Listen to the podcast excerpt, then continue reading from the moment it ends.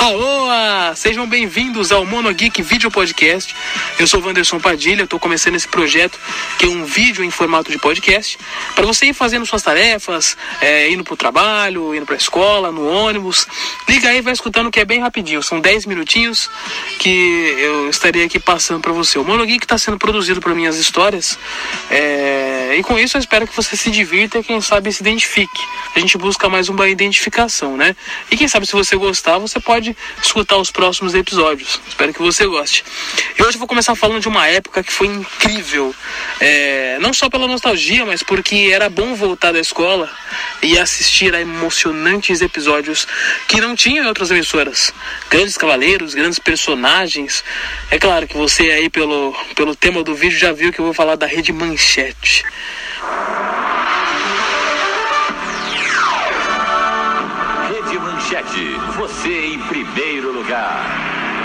A Rede Manchete para mim ela é algo que me emociona, mas me trouxe grandes histórias, grandes momentos aí. Quem não lembra quando assistia o carro-chefe da Manchete, os Cavaleiros do Zodíaco, e se frustrava quando chegava na Casa de Leão e voltava a passar do começo? Puta, era foda, né, cara? Você chegava na Casa de Leão, voltava do começo. Mas foi nesses encontros diários que descobrimos heróis japoneses que marcaram o canto da nossa infância. Heróis como o Fantástico Jaspion, O Fantástico. o Jiraiya, o Lion Man e os grandes times antecessores aos Power Rangers, como Flashman e Changeman. Pessoalmente eu gostava mais do Flashman, né? Porém o Changeman também era maravilhoso. Nessa leva da manchete, a gente foi agraciado com alguns animes aí que, é, que eram uma imitação, tecnicamente falando, do, do Cavaleiro do Zodíaco, mas que também teve seu momento grandioso na nossa infância, que foi o Shurato e o Samurai Warriors, né?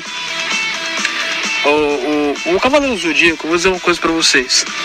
É, ele não me encantou tanto assim na primeira vez que ele foi exibido. Só depois chegou, come- começou as 12 casas que, que eu fui encantado por aqueles, aqueles desenhos, aqueles traços, aquelas músicas, né? E aí voltou da Casa de Leão, eu pude assistir de novo. E depois de muito tempo eles vieram passar as continuações, né? Depois de, de- de praticamente um ano passando na Rede Manchete, eles vieram comprar o lote que viria ser a Casa de Leão, né? Essa era os anos 90, você não tinha como assistir pela internet praticamente, tinha que ficar esperando aqui depois de alguns anos, né? Rede Manchete, você em primeiro lugar. Cara, mas na Rede Manchete é é impossível é, deixar passar o sensacional Yu Yu Hakusho. Esse sim era meu preferido.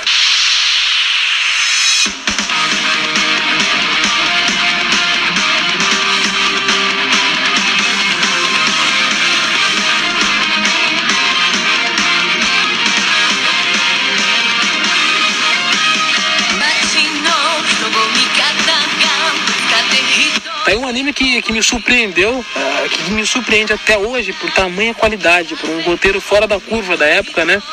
É, e porque era diferente do que a Manchete nos trazia, né? Tanto nos traços é, e também por ser diferente, por ter uma, uma dublagem inconfundível e inigualável, né? O, se você perceber os animes, os tokusatsu que eram exibidos pela Rede Manchete eram todos feitos em São Paulo, os, os estúdios de dublagem de São Paulo. E o Yokushu era feito no Rio de Janeiro, né? Era sensacional.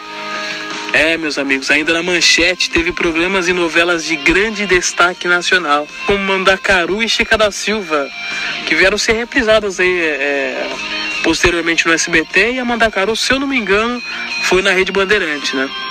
Eu lembro que tinha o, o terrível Zabedeu, que era o inimigo, você assistiu com meu pai, né?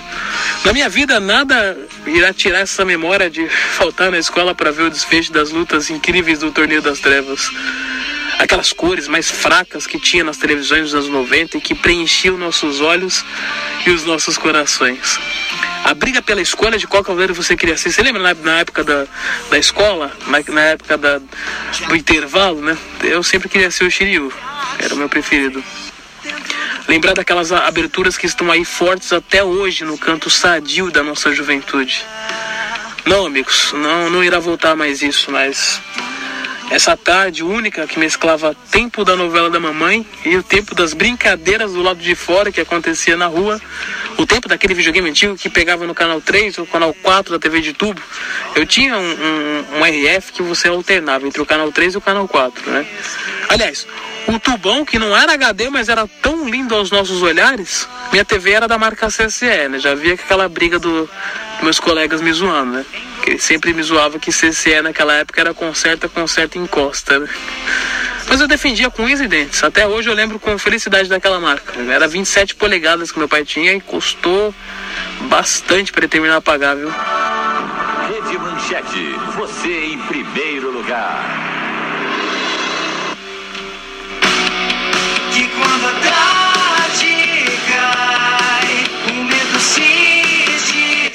Isso aí, galera. São 10 minutos que eu vou circular desse podcast para vocês. Eu espero que vocês gostem. Se vocês é, curtiram aí, é, compartilhe esse vídeo, é, dá like, ativa o sininho. Se possível, passe aí para os canais aí para tá ah, dando uma moral pra gente aí, tá? Bom, eu faço um desafio. É a regra dos três. Assista, escuta os três primeiros programas. Se vocês gostarem, fica aqui conosco. Se não, não tem problema, tá valendo do mesmo jeito. Um forte, um magnífico abraço, Padilha falando. Fui! Fico tentando te trazer de volta nessa canção. Só peço pra não me esquecer. Escute essa paixão. Se a chuva vai caindo sem parar, em gotas que me trazem seu olhar, tudo muda, menos a saudade de você. E agora eu sei.